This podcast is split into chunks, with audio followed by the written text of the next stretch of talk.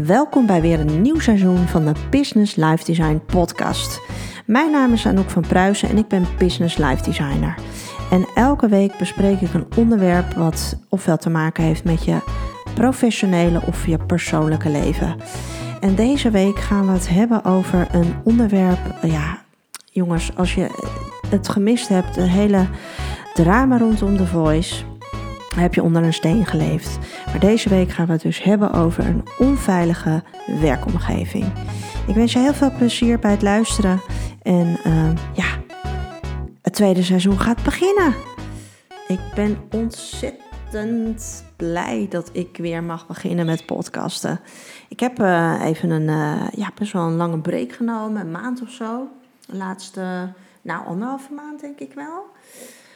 Uh, laatste podcast heb ik half december volgens mij um, gepubliceerd. En uh, ja, dan ga je natuurlijk uh, hè, reflecteren. En wat ging goed, wat ging minder goed? Um, wil ik nog dezelfde kant op gaan? Um, of ga ik wat anders doen? En nou, er zijn best wel weer wat dingen veranderd bij mij in mijn leven. Maar één ding wilde ik wel uh, behouden en dat is, dat is deze podcast. Uh, wat veranderd is, is dat ik uh, mijn coaching op dit moment eventjes on hold heb gezet. Dus ik kan op dit moment geen nieuwe um, coachingstrajecten starten. En dat heeft alles te maken met mijn nieuwe baan. En daar ben ik heel, heel blij mee. En het, het gaat echt heel leuk en lekker. Lekker klinkt dat een beetje gek, maar het voelt gewoon heel lekker. Ik heb uh, superleuke collega's. Um, is veel werk te doen. Um, ja, ik ben ook wel weer met een opleiding begonnen. Wat, uh, maar goed, dat is even een zijspoor. Um, nee, maar dus het gaat heel goed. En uh, ja, business life design is natuurlijk het ontwerpen, het designen van jouw leven. En ja, dat, dat doe ik dus ook. Hè. Dus het is niet dat ik iets de wereld inslinger of andere mensen mee help waar ik zelf niks mee doe. ik, uh, ik ben ook elke dag, oh nee niet elke dag, maar regelmatig uh, aan het live designen. Um, ja, en dat, dat betekende ook dat ik uh, um, ja, daar natuurlijk keuzes in moet maken. Maar de podcast heb ik, ja, dat, dat vind ik gewoon zo ontzettend leuk om te doen. En ik krijg enorm veel reacties van uh, van mensen die, die daar uh, ja, echt wat aan hebben. En daar ben ik dan altijd heel verbaasd over. Oh ja, denk ik echt, ja, heeft het, ja, ja, het heeft me echt geholpen. En dan ben ik helemaal, ja, ik ben gewoon helemaal flabbergasted. Uh, maar het geeft mij natuurlijk enorm veel energie. En ja, en ik ben ook heel eerlijk, ik, het is ook gewoon een beetje therapeutisch, deze podcast. ik vind het gewoon ontzettend leuk om te doen. En ja, en ik kan ook gewoon heel veel dingen... Um, ja, van me afpraten en met jullie delen. En ik krijg dan ook weer feedback op terug. En um, ja, dat, dat helpt mij ook weer om, om te groeien. Dus vandaar dat ik uh, ja, de podcast gewoon lekker door laat gaan. Ondanks dat ik uh, ja, het best wel druk heb. Uh, maar daar maak ik gewoon tijd voor. En um, zoals vandaag ook. En ja, het onderwerp van deze week is ja, best wel heftig onderwerp. Um, ik zei het al even bij de intro, uh, The Voice. Ja, als je, als niet weet waar het over gaat, dan, uh, dan haak dan maar af bij deze podcast, want dan heb je gewoon onder een steen gelegen. maar het gaat natuurlijk over um, ja, overschrijdend uh, gedrag. En ik, ga het in deze podcast niet hebben over seksueel overschrijdend gedrag, want ja, daar zou ik ook een podcast over kunnen opnemen. Maar um, ja, dat, dat ga ik niet doen.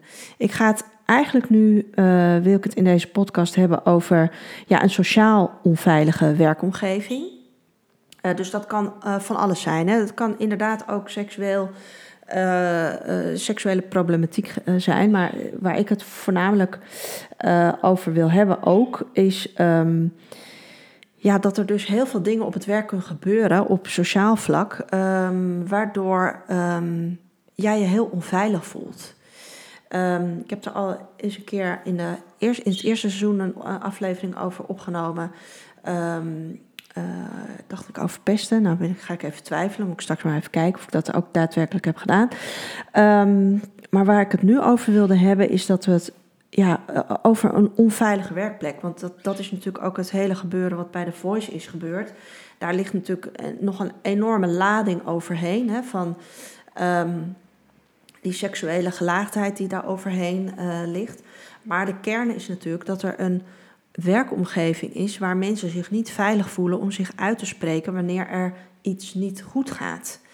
En, um, ja, en dat vond ik een, mooi onderwerp um, om in deze podcast te bespreken. Uh, omdat ik daar zelf ook uh, wel wat ervaring in heb en met jullie wilde delen. En ik heb natuurlijk ook nog een paar goede tips. Um, wat je dan natuurlijk kan doen, mocht jij jezelf herkennen in deze situatie. Um, ja, ik doe altijd een beetje onderzoek. Hè, en dat, um, uh, dat ga ik soms heel ver in. Maar soms gaat het ook, is het gewoon even een beetje googelen. Daar ben ik ook heel eerlijk in. Um, maar ja, wat is eigenlijk een onveilige werkplek? Nou, als je daar, daarop gaat googelen, dan kom je eerst hè, onveilige werkplek. En dan is het een werkplek die kan leiden tot grote gezondheidsschade. Werkplekken of uitrusting zoals machines, gereedschap of stijgers kunnen de gezondheid schaden. Nou, dus toen ik dat zat uh, op te zoeken en te lezen, dacht ik, oh ja, ja, oké, ik snap het. Dat, dat gaat natuurlijk over uh, ja, de, eh, veiligheid op het werk. Als je met, uh, in de bouw werkt uh, of met giftige stoffen werkt, op een, in een laboratorium werkt. Of ehm, nou ja, ook misschien wel in het ziekenhuis, hè, waar je werkt met patiënten die eventueel besmet zijn kunnen zijn met um, nou, heel actueel corona, maar ook met andere infectieziekten, ja, die, die dat over kunnen brengen op jou als, als werknemer. Um, maar um, ja, dat, dat is dus niet waar ik het in deze podcast over wilde hebben. Dus daarom heb ik het een sociaal onveilige werkgeving uh, genoemd, omdat het blijkt dat er uh, heel veel mensen zijn die zich dus onveilig voelen op hun werk om zich bijvoorbeeld uit te spreken of andere mensen op hun gedrag aan te spreken. En dat vond ik eigenlijk best nog wel een beetje shocking.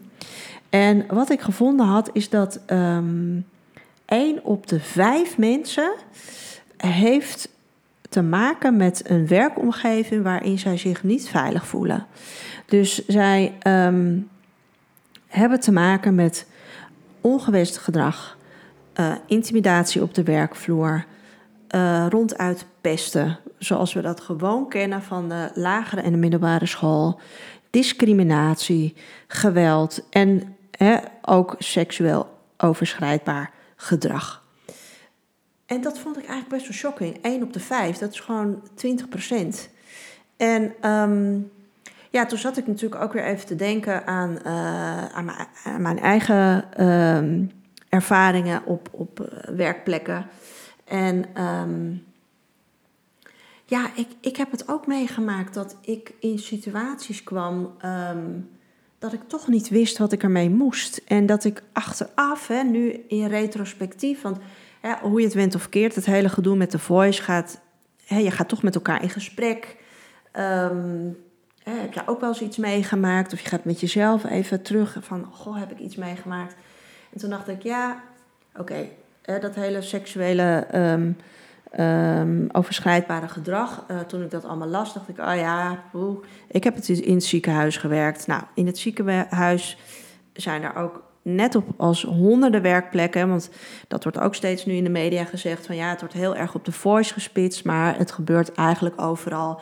Het gebeurt in de advocatuur, het gebeurt, gebeurt in de luchtvaart, het gebeurt in de gezondheidszorg. Overal waar je um, ongelijkwaardigheid hebt of machts, machtsposities, gebeuren dit soort dingen.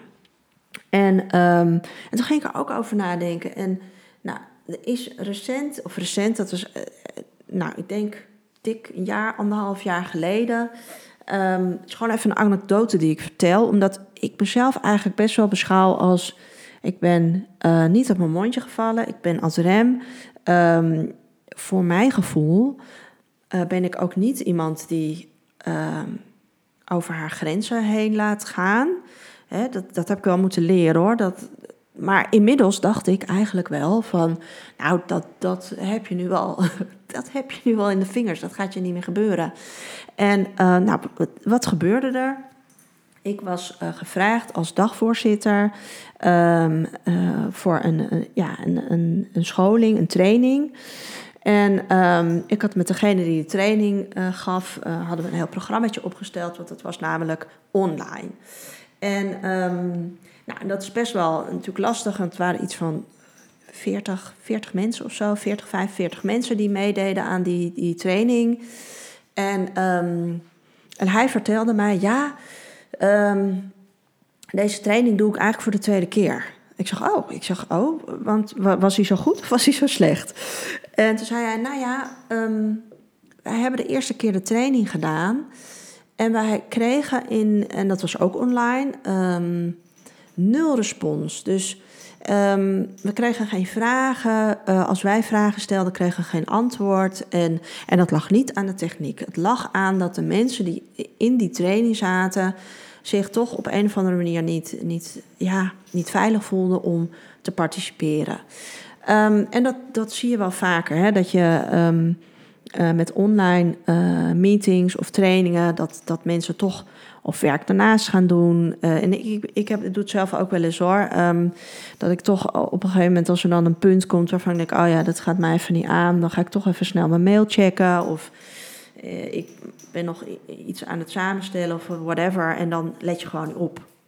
Dus als dan de vraag komt, heeft iemand nog vragen? Dan denk ik, oh nee, ik heb eigenlijk het laatste kwartier helemaal niet meer geluisterd. Dus nee, ik heb geen vragen. Maar dit was best wel een belangrijk onderwerp. Dus hij zegt van ja, ik wil het eigenlijk toch nog een keer doen, want hij had ook nog wel aanvragen gekregen. Maar hij zegt, hoe kunnen wij die mensen nou betrekken um, bij die, ja, bij de opleiding of bij hè, dat we het meer interactief gaan maken. Nou, dus daar hebben we een plan voor gemaakt. En um, nou, wat ook blijkt is dat uh, het zijn hele kleine dingen. Dat camera aan, uh, even een soort uh, kennismakingsrondje, een warm-up spelletje of ja, dat soort activiteiten kunnen mensen het eerste kwartier even het gevoel geven van oh, ik ben niet alleen. Um, ik heb één of twee mensen even wat persoonlijks horen zeggen. Dus dan is de drempel om uh, dan misschien die ene domme vraag te stellen, is wat kleiner. Dus we hadden een heel programmaatje gemaakt en uh, ik had het met hem afgesproken, afgestemd. En hij was akkoord en we gaan die dag doen. En um, nou, ik, ik open, open de dag um, en uh, introduceer mezelf en, en zeg wat het programma is. En dat we de eerste vijf minuutjes heel eventjes elkaar uh, een beetje beter gaan leren kennen. Dus nou, wat ik vroeg is, uh, doe iedereen de camera even aan. En ik denk dat bij 60, 70 procent van de deelnemers de camera uitbleef. En dat vond ik al eigenlijk, um, dat ik, dat, ik voel, ja, het voelde gewoon heel gek. Dat ik dacht van, oké, misschien. Dus ik begon natuurlijk eerst, horen jullie mij allemaal? Is er een technisch probleem? Probleem of hoe? Nee, nee, ja, ik was allemaal te horen, maar ze deden de camera gewoon niet aan. Oké, dus toen dacht ik, nou, we gaan gewoon door, weet je wel, de show must go on. Dus ik begin het, um, het, uh, zeg maar het warm-up uh, spelletje. Of spelletje, ja, de oefening. En ik weet eigenlijk niet eens meer wat het was. En bij de tweede persoon, de eerste persoon deed gewoon heel leuk mee en die vertelde iets over zichzelf. En ik was bij de tweede persoon en midden, midden in het gesprekje wat ik even met de tweede persoon had, roept er iemand door de meeting van, ja, sorry hoor, maar hier heb ik geen zin in. Kunnen we gewoon met de presentatie beginnen, want dit is gewoon, waar slaat dit op? En ik dacht alleen maar van, ik dacht eerst weer van, oh, we hebben een technisch probleem. Dus ik zei van, oh, ik zeg, ik, ik weet niet, heeft iemand zijn microfoon aanstaan? Ik hoorde iets, ja, ik zei wat. En nou, helemaal pissig. En ik wil dat nu die, die, die presentatie gaat beginnen. En, uh, en toen viel er nog iemand bij. En toen dacht ik, ik, raakte daar natuurlijk helemaal van in de stress. En, um, en ik kende die persoon die dat deed. En die persoon, um, nou, je hebt altijd wel ergens één iemand op je werk waarvan je denkt van, nou, wij gaan nooit vrienden worden. En waar dat aan ligt, uh, is er wat gebeurd? Hoeft niet per se, hè? maar dat, dat, dat is gewoon zo dat je denkt van nee, it's, you're not my cup of tea en jij bent, ik ben zeker niet jouw cup of tea. En uh, wij gaan, wij gaan, een, uh, gaan geen, geen match zijn. Maar dat hoeft ook niet. Hè? Ik, ik hoef ook niet met iedereen op mijn werk een hele goede verstandhouding te hebben. Maar ik, ik zag wat, wat hij deed. Hij had ook zijn camera niet aan. Dus, hè, dus ik hoorde alleen zijn stem. En je ziet natuurlijk wie het is. En, en ik, ik, ging, ik schakelde meteen terug in, um, in ja, eigenlijk een hele onderdanige rol. Achteraf gezien. Hè? Maar ik dacht van oké, we moeten door. Dus ik zei oké, dan um, kennelijk um, gaan we dan nu beginnen. Dus ik, ik heb uh, het woord gegeven aan de eerste spreker. En ik heb een microfoon uitgedaan. En ik had een pols van 180. Vlekken in mijn nek. En ik dacht alleen maar van... What the hell just happened? En, um, en ik, ik zat echt een beetje... ik was gewoon stupefait. En tegelijkertijd kreeg ik in de chat van een heleboel collega's. What the hell, wat was dat? Wie is dit? Uh, Anouk, dit kan niet. Uh, um, dit is toch onbeschoft? Um, wij vonden het leuk en uh, je doet het hartstikke goed. Dus laat je niet, laat je niet op je kop zitten door één iemand. En um, weet je, carry on. Dus dat, dat gaf mij natuurlijk wel weer dat ik dacht van, oh oké, ik ben niet ik ben niet gek. um, er is gewoon één iemand die uh, kennelijk zijn stempel wil drukken en ja, dit zo heeft gedaan. Um, ja, dus die dag is verder gewoon, hè, we hebben gewoon het programma afgedraaid en, uh, en ja, die dag was afgelopen en, um, en ik heb de hele dag een, een, een steen in mijn maag gehad. Dat ik dacht van, zie je, ik kan dit niet en Um, het was ook stom. En hoe heb ik dat in godsnaam kunnen bedenken? Dat, dat ik zo'n zo'n kennismakingsspel doe en een icebreaker. Wie, wie, wie heeft dat bedacht? Waar, waarom ben je zo dom? Dat kan toch helemaal niet bij dit publiek? En nou, ik had allemaal redenen voor mezelf um, dat ik dus dat het mijn schuld was. Dus als je het gaat koppelen naar, naar die, dat hele voice-verhaal, en hè, dat is veel erger hoor, hou me te goede. Um, ik bedoel, ik zou niet bij Ali op die bank weer, hebben willen zitten, maar um, dat hele schuldgebeuren, toen dacht ik, oh nee, ik wou nu iets, ik wou een scheldwoord zeggen, maar ik dacht, jeetje, dat heb ik dus ook gedaan. Ik heb dus die hele middag um, de, alle schuld bij mezelf gelegd. En en nu denk ik, natuurlijk in retro, dacht ik van, what the hell? Dit is gewoon niet normaal. En waarom, waarom heb ik niets gezegd? Waarom heb ik het niet aangekaart bij die persoon?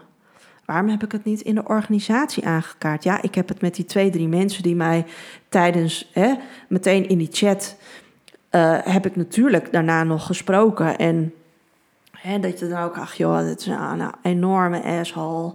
Let it go, weet je. Het zegt meer over hem dan over jou. En uh, nou, al, dat soort dingen om je weer een goed gevoel te geven. En, en dat heeft ook deels wel geholpen, denk ik. Want ik heb het er ook gewoon bij gelaten. Um, ik heb het gewoon bij gelaten. En ik weet nog dat um, uh, toen ik wegging bij dat bedrijf heb ik uh, natuurlijk een exitgesprek gehad met mijn directe leidinggevende. Maar ja, met mijn directe leidinggevende heb ik een hele goede band gehad. Dus ja, we hebben altijd al alles besproken. En uh, volgens mij heb ik dit ook nogal aangesproken. Um, maar ik heb nooit bijvoorbeeld met HR nog gesproken of zo. En toen ik dit, dat hele voice gebeurde en, en dit, dit naar boven kwam, toen ging ik natuurlijk nadenken van ja, goh, wat raar eigenlijk hè, dat, dat dat je dat dus toch niet doet. Terwijl ik mezelf zie als best wel een, sterk, pittig ding. En, um, en nu denk ik ook wel, oh ja, ik, ik had ook nu best wel naar HR kunnen gaan. Maar het heeft nu, het heeft nu geen zin. Ik werk daar niet meer. En, um, um, dus ja, ik moet hier dus iets anders van leren. Dus ja, toen kwam ik natuurlijk vandaag ga ik een podcast over opnemen. Um, ja, dus, dus dat hele, um, uh, die sociale onveilige omgeving en dus dingen die gebeuren, um, ja, dat is er dus gewoon. Ehm, en nu ben ik heel even mijn draad kwijt, dus ik moet heel even mijn spiekbriefje kijken wat, wat ik allemaal wilde vertellen. Ehm, ja, oh ja, dat, dat wilde ik vertellen. Ehm, omdat ik natuurlijk zelf die schuld bij mezelf legde, is er dus geen, geen dader. En ik, ik, ik vind, wil mezelf ook helemaal niet als slachtoffer zien, want het, weet je, dat... En dat denk ik ook dat die, die vrouwen die dat bij die voice hebben, dat die slachtofferrol is gewoon geen prettige rol. Niemand wil een slachtoffer zijn, toch? Of, of zie ik dat verkeerd? Ik, ik, zou, ik wil het gewoon niet. Ik wil geen slachtoffer zijn, want dat, dat zegt iets, ja, dat, eh, ja, dat, dat is misschien ook mijn aanname, hè? want dat zegt natuurlijk eigenlijk niks. Het is gewoon, je hebt een dader, heb je een slachtoffer. En als je een slachtoffer bent, betekent niet dat je een slecht persoon bent. Dat, dan is jou iets overkomen. Um, en in dit geval, hè, in, in alle gevallen, heb je dus een dader, je hebt een slachtoffer en je hebt toeschouwers.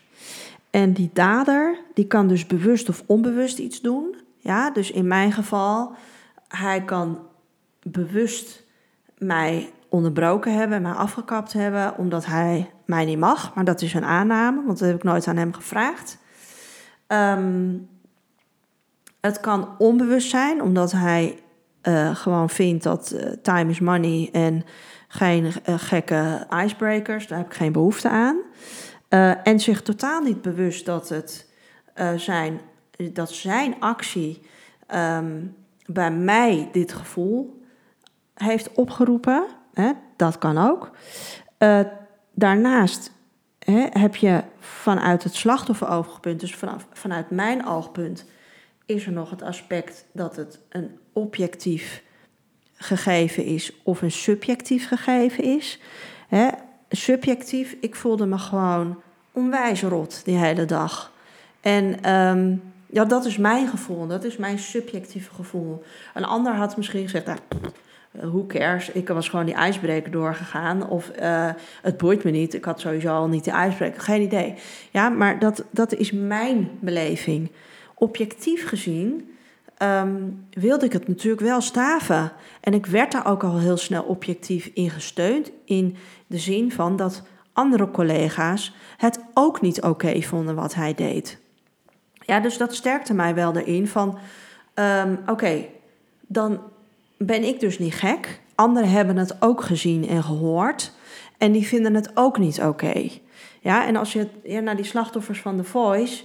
Uh, daar wordt het natuurlijk lastig, omdat dat gevallen zijn geweest waar gewoon natuurlijk geen getuigen bij zijn geweest. Hè. In mijn geval had ik gewoon uh, eh, 44 andere mensen in die call zitten.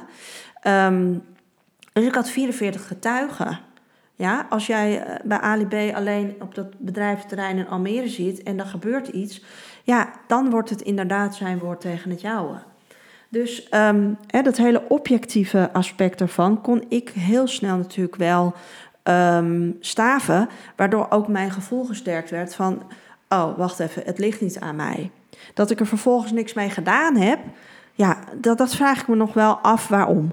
Maar goed, en dan heb je nog een derde aspect, hè? de toeschouwers. Ook bij de Voice hoor je het, het hele batterij van mensen die daar op die werkvloer werken, andere kandidaten. En uh, niemand die iets gemerkt heeft. Hè. Whalen heeft van de week nog huilend op televisie uh, gezegd van... ik heb het echt niet geweten. En dat ook hij zichzelf verwijt... Uh, dat hij dus geen veilige werkomgeving heeft kunnen creëren voor zijn pupillen. En, um, ja, en ik denk ook dat dat de hele discussie is die we met, met, met elkaar moeten voeren. Dus um, hoe kunnen we bijdragen tot een veilige sociale werkomgeving? Hè? Dus dan gaat het niet om dat we uh, helmpjes opdoen op de bouw en dat er een zuurkast is op het laboratorium en dat soort dingen, maar dat we als dit soort dingen gebeuren en je bent getuige van iets wat niet oké is, en dan, dan moeten we daar met z'n allen iets aan doen. Want degene waarbij het overkomt, als ik even naar mezelf kijk, ik, ik wist, ik, ik kon die dag ook niks ondernemen, want ik was heel verdrietig. Eh, eh, dat ging over in, in een enorme woede. Um, en, en daarna weer in verdriet. Eh, en daarna in een soort, eh, nou eigenlijk alle rouwprocessen. En daarna in een gelatenheid van, nou, whatever. Ehm, weet je, hij is niet belangrijk en door. Ehm, maar goed, wat kun je, kunnen we dus doen als, als maatschappij om veiligere sociale werkomgevingen te creëren? dat we ons wel veilig voelen om mensen aan te spreken op hun gedrag. Of dat je er wel een vertrouwenspersoon is in jouw bedrijf waar je bij je dit soort dingen kan uh, vertellen. Ja, wat kunnen we doen? Inderdaad. Nou, eh, bijna elk programma buigt zich daarover. Experts, psychologen, juristen. Ehm, en ik heb daar ook over nagedacht. Wat, wat kunnen we doen? En het eerste is altijd de circle of influence. Wat, wat, wat kan ik, ik doen in eerste instantie? En ja, wat, wat ik heb voorgenomen, want ook ik ben wel eens getuige geweest van ja, gewoon grensoverschrijdend gedrag. Uh, niet op, op seksueel gebied, maar ook gewoon uh, een leidinggevende helemaal uit zijn pan gaat en iemand helemaal verrot scheldt. En daarna wel even snel zegt: Ja, sorry hoor, maar ik, ik, ik, wel, ah, ik, ik, ik word er altijd helemaal gek van als dit gebeurt. En dan, dan reageer ik nou eenmaal zo: Ja, hallo vriend. Dat is dus niet oké. Dus wat, wat kan je doen? Ja, je moet die, diegene die het doet, de dader, toch erop aanspreken. Maar ja, hoe zit het dan met die machtsverhouding? Het is inderdaad uh, de, big boss. Ja? En iedereen weet dat hij een kort lontje heeft. En iedereen die kijkt eerst als de deur open gaat hoe zijn pet staat. Uh, zit die zegelring links of rechts? Als hij links zit, is het een goede dag. Rechts, nou, berg je maar. Um, weet je, dat, dat zijn dingen um, die zijn super, super moeilijk. Um, dus ja, ik, ik, vind het, het, ik vind dat lastig blijven als, als hè, de, machtsverhoudingen zo ontzettend groot zijn. Um, dan is het voor iemand gewoon heel lastig om een hoger, uh, iemand op een hogere positie op zijn gedrag aan te spreken. Um, ja, is het iemand die je niet aan durft te spreken of denkt kunnen spreken omdat hij op een hoger positie. Ja, stel, het is jouw John de Mol van jouw bedrijf. En je denkt van ja, uh, John de Mol die gaat, het, uh, die gaat dit niet van mij uh, accepteren. Uh, bespreek het dan met een collega of je, of, je leidinggevende. En houd bij jezelf. Hè, dit is mij overkomen.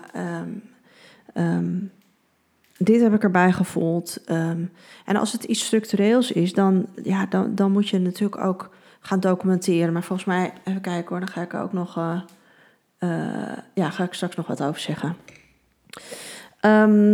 je kan officieel een klacht indienen bij HR. Uh, dat wist ik eigenlijk altijd wel, maar officieel moet dat ook echt kunnen. Dus daar moet je ook misschien maar eens gaan kijken in uh, de beschrijving. Um, waar je dat kan doen en wie daar voor je aanspreekpartner is. En uh, mocht je dat niet weten, bespreek het ook hè, op je werk. Of, of heb je een eigen onderneming, ga in gesprek met je werknemers. Um, hoe zij dat zien en of, daar, of je dat moet gaan organiseren. Binnen HR? Moet je een vertrouwenspersoon uh, bereidstellen? Of is, er, is er überhaupt een proces uh, hoe jij in je bedrijf uh, met dit soort situaties omgaat? Um, dan is er nog een officiële klachtencommissie buiten je, je bedrijf, waar mensen een klacht kunnen indienen. Die gaan dan objectief kijken naar um, ja, jouw hele klacht en kunnen dan jou een aanbeveling doen. Het is dus enkel een aanbeveling. Hè, dus die kunnen bijvoorbeeld zeggen, nou je hebt, je hebt zoveel materiaal, je kan naar de rechter of je kan andere stappen ondernemen om dit ja, te gaan oplossen. Ja, oplossen vind ik een beetje gek, om dit aan te kaarten. Um, ja, dus er zijn al een aantal dingen die, die je kan doen. Um, de voornaamste reden ook, want, dat is het natuurlijk uiteindelijk ook, hè? En dat, dat liet, een, ja, sorry John, ik ken je niet persoonlijk en ik wil je ook niet kak zetten, maar um, dat liet, hij wel zien, hè? Dat het uiteindelijk de, de voornaamste reden waarom er een onveilige werkomgeving ontstaat, is omdat er slecht leiderschap is.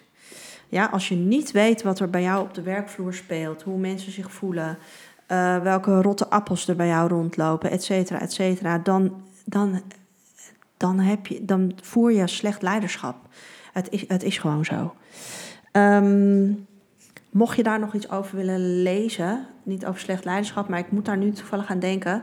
Ik heb deze week in de Volkskrant, nee, uh, ja, in de Volkskrant magazine een artikel gelezen van Joris Luijendijk. En het gaat over zeven vinkjes. En dat gaat over zeven vinkjes um, die mensen hebben in hun leven en daardoor in een bepaalde uh, status zich bevinden en dat ook niet anders kunnen zien zoals John de Mol dat heeft gezien. En John de Mol die zegt, er is bij ons geen machtsverhoudingen, die zijn er niet. Hè? Een, een pianomannetje heeft geen macht. Als je dat niet ziet, dat heeft met die zeven vinkjes te maken. Ga het googlen en ga het lezen. Ontzettend interessant. Um, ja, daarnaast zijn er nog ontzettend veel gevolgen. Niet, voor jou persoonlijk, want ja, eh, als ik naar mezelf kijk, ik heb me gewoon Oh man, twee dagen buikpijn gehad en niet kunnen slapen. Totdat je het dan weer een beetje uit je systeem krijgt en denkt: oké, er zijn ergere dingen op de wereld en je kan het relativeren. Maar er zijn nog veel meer gevolgen aan uh, onveilige werkomgevingen. 4 miljoen extra verzuimdagen. Ja, mensen die zich ziek melden. Die gewoon letterlijk buikpijn krijgen, hoofdpijn, migraine, eczeem whatever. Omdat er op hun werk dingen gebeuren. Ze worden gepest, buitengesloten, e-mails worden niet doorgespeeld. Um, nou, noem het maar op. 4 miljoen extra verzuimdagen per jaar. Dat is 900 miljoen euro per jaar. Nou, ik vind het echt shocking. Um, en daarnaast heeft het natuurlijk invloed op jouw relaties, op jouw werkrelaties, je persoonlijke relaties. Ja, als jij op, een, op je werk je niet veilig voelt en de hele dag op eieren loopt, hoe kom jij naar huis? Jij bent niet leuk, je bent niet gezellig, je wordt snappy. Je gaat je kinderen misschien uh, afsnauwen of je man die krijgt het te verduren. Het, je wordt, jou, jouw relaties gaan gewoon met een negatieve spiraal naar beneden. Je algehele levensgeluk gaat achteruit. Psychische en fysieke gezondheidsklachten. Um, burn-outs, noem het maar op. Er zijn ontzettend veel consequenties aan een onveilige werkomgeving. Oké, nog even een paar tips. Want hè, zoals je weet, ik wil de podcast kort maar krachtig, maar dat lukt me niet altijd. Want als ik eenmaal bezig ben, dan ga ik los. De meesten die, mij, die mijn podcast kennen, weten dat. Um, maar goed, ik heb net al een paar punten opgenoemd die, uh, die je kan doen. Ik heb nog zeven puntjes opgeschreven die je zelf ook nog kan doen. Ga voor jezelf eens even na. Waar liggen eigenlijk jouw grenzen? Ja, misschien heb je in het verleden dingen gepikt waarvan je nu zegt van ja, dat ga ik nu gewoon niet meer doen. Ik wil niet dat er een opmerking gemaakt wordt als ik uh, aangekomen ben. Of als ik juist uh, over mijn uiterlijk of over uh, mijn auto. Ik noem maar wat. het kunnen hele kleine kleine dingetjes zijn. Als er elke dag iemand iets over zegt, dat, dat wordt gewoon, ja, hè, de, druppels die de emmertjes doen overlopen. Dus ga voor jezelf eens na. Waar liggen jouw grenzen? Wat is voor jou acceptabel? Waar kan je om lachen en waar kan jij niet om lachen? Ja? Er zijn zoveel. Hè, ik heb zelf op de IC gewerkt. Nou, joh, als je het over, over overschrijdend gedrag. Nou, wij, wij maken grappen en en ja, als ik die eh, hier in mijn persoonlijke leven vertel, dan kijken ze me aan zo van: Jezus, wat ben jij voor bitch? Dat kan je toch niet zeggen? Maar het zijn ook overlevingsmechanismen. Ja? Dus, maar het kan zijn dat je op een gegeven moment denkt: van ja, die vind ik niet leuk meer. Ik kan daar niet meer om lachen. Geef dat aan. Ook aan de mensen waarmee je altijd wel die grappen hebt gedaan of gemaakt. En waar je toen de tijd heel erg om hebt moeten lachen. Als het nu niet meer zo is zeg het. Ja? Bespreek het van hé hey jongens, ik weet het, wij maken altijd eh, hele funzige grapjes, maar ik vind het ook eigenlijk niet meer kunnen en ik wil het niet meer. Dus zullen we ermee ophouden of ik ga uit deze WhatsApp-groep, zoiets. Spreek de ander aan op zijn gedrag. Super moeilijk, vind ik ook. Echt mega moeilijk. En zeker als het ehm, iemand is die ja, misschien iets verder van me weg staat, of inderdaad mijn baas is, of een klant. Hè? Klanten kunnen ook echt heel filijn zijn en je een heel erg rot gevoel geven. Ehm, ja, hoe ga je daarmee om? Uh, spreek, je spreek die aan op zijn gedrag. Ehm, ga eens kijken hoe je dat het beste kan doen. Hè? Het beste is altijd, hou het bij jezelf. Zeg het vanuit je ik-vorm. Ik voel me op dit moment heel onzeker worden, omdat jij continu, ehm, nee, omdat ik het gevoel krijg dat ik het niet goed doe. Ja, als je natuurlijk tegen iemand gaat zeggen, ja, omdat jij dit en dat tegen mij zegt, ja, dan leg je het bij de ander en dan gaat de ander altijd zeggen: Ja, nee, dat zeg ik helemaal niet. En dan krijg je die discussie. Hou het bij jezelf. Ehm, en beschrijf het gedrag letterlijk. Ja, beschrijf letterlijk wat die ander doet. Dus ik zeg maar, als je zegt van ja, ik vind gewoon niet zo leuk wat je doet. Ja, hoezo? Haha, is toch leuk? Is toch lachen? Iedereen zit te lachen. Nou, ik vind het niet leuk. Ja, maar wat is het dan? Wat vind je dan niet leuk? Beschrijf letterlijk het gedrag. Als jij, hè, ik had gewoon in die, of achteraf, niet in die meeting, maar ik had diegene achteraf aan moeten spreken en ik had moeten zeggen: op het moment dat je mij midden in de um, icebreaker onderbrak, voelde ik mij heel rot uh, of zoiets. Ja, ik, ik moet het ook maar even verzinnen nu, want ik, ik heb dat gesprek natuurlijk niet gevoerd. Maar um, ja, eigenlijk moet ik dat er nu even oefenen met jullie. um, ja, dat, dat ik, dat, en dat ik het ook gewoon heel onbeschoft vond. Ja, dat, dat je iemand midden in zijn verhaal onderbreekt en gaat schreeuwen uh, in de microfoon. En als je dat letterlijk hè, of heel uh, ja, letterlijk en, en gedetailleerd kan beschrijven, um, dan, dan is dat misschien voor de ander makkelijker. Oh, ja, oh ja, inderdaad, dat heb ik inderdaad zo gezegd en zo gedaan. Dan dat je zegt, ja, ik vond het niet zo, ik vond het niet zo prettig. Um, mocht het nou uh, ja, chronisch um, iets zijn, dus het gebeurt vaker met die persoon, of je, je weet dat, dat dit een, terugkerend dingetje is, documenteer die acties. Maak een casefile aan. En dat klinkt altijd heel heftig. Um, maar eigenlijk moet je dat wel doen. Op het moment dat jij in een situatie komt dat de verhoudingen verstoord raken, of dat nou een collega is, of een klant, of een, um, of een werknemer. Ga dingen opschrijven. Schrijf alles op de mail. Um, laat alles ook uh, goedkeuren. Eh, per mail, dat je alles documenteert. Op het moment dat iemand um, jou buitensluit van een meeting, documenteer dat. Toen en toen was er een meeting met die en die stakeholder. Ik was ook een stakeholder en ik ben niet uitgenodigd. Ik heb die persoon erop aangesproken en daar is geen actie op ondernomen. Um, maak daar een file van aan, want op het moment dat jij um, jouw putje gaat overlopen en je misschien wel genoodzaakt bent of de behoefte voelt om het met je teamleider of met uh, eh, HR te gaan bespreken, dan gaan zij aan jou vragen: kan je voorbeelden noemen? En als jij zegt, ja, maar hij doet het altijd. Ja, maar wat doet hij dan? Ja, hij doet gewoon lullig.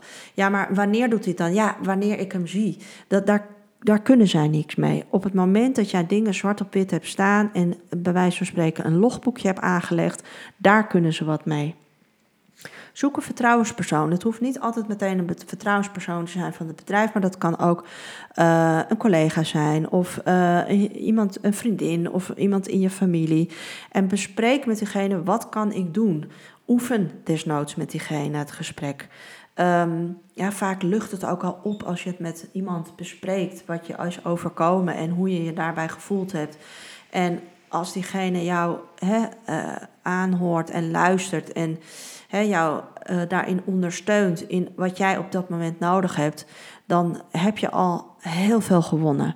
Dus zoek iemand waarmee jij dit alles kan bespreken. En de laatste tip, ja, dat heb ik zelf nog um, uh, opgeschreven. Um, blijf positief denken. Ja, wat ik natuurlijk deed, is meteen direct in de negativiteit. Oh, ik kan het niet. Zie ik had nooit die ijsbreker moeten doen. Uh, hoe heb ik het in mijn hoofd kunnen halen? Um, en er is een 5 seconden regel. En misschien ken je daar. Ga daar googlen. Ze heet Mel Robbins. En zij heeft dus 5 seconden rule bedacht. En uh, die past zij op een heleboel dingen toe. Uh, bijvoorbeeld als je op moet staan, iets moet doen waar je heel lang tegenaan hikt. Het is 5 seconden regel. 5, 4, 3, 2, 1, doen. Blijf positief denken op het moment dat jij voelt en weet: oh ja hoor, ik kan het niet, ik weet het niet, ik ben dom, ik um, zie je wel. Pas die 5 seconden regel toe en ga iets positiefs tegen jezelf zeggen. 5, 3, 2, 1. Ik heb het maar mooi wel gedaan die hele dag. Ondanks dit akkefietje heb ik de hele dag toch die het helemaal afgemaakt. Het pro programma doorgevoerd. Iedereen is aan het woord geweest.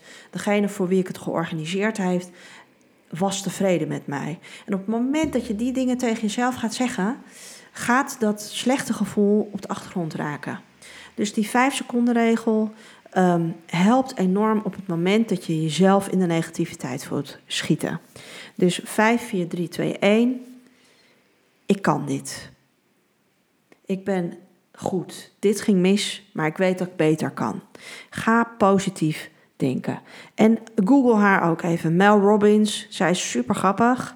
En uh, heeft een, een of twee hele leuke boeken geschreven. En ik uh, gebruik ook echt wel veel van haar tips voor mezelf.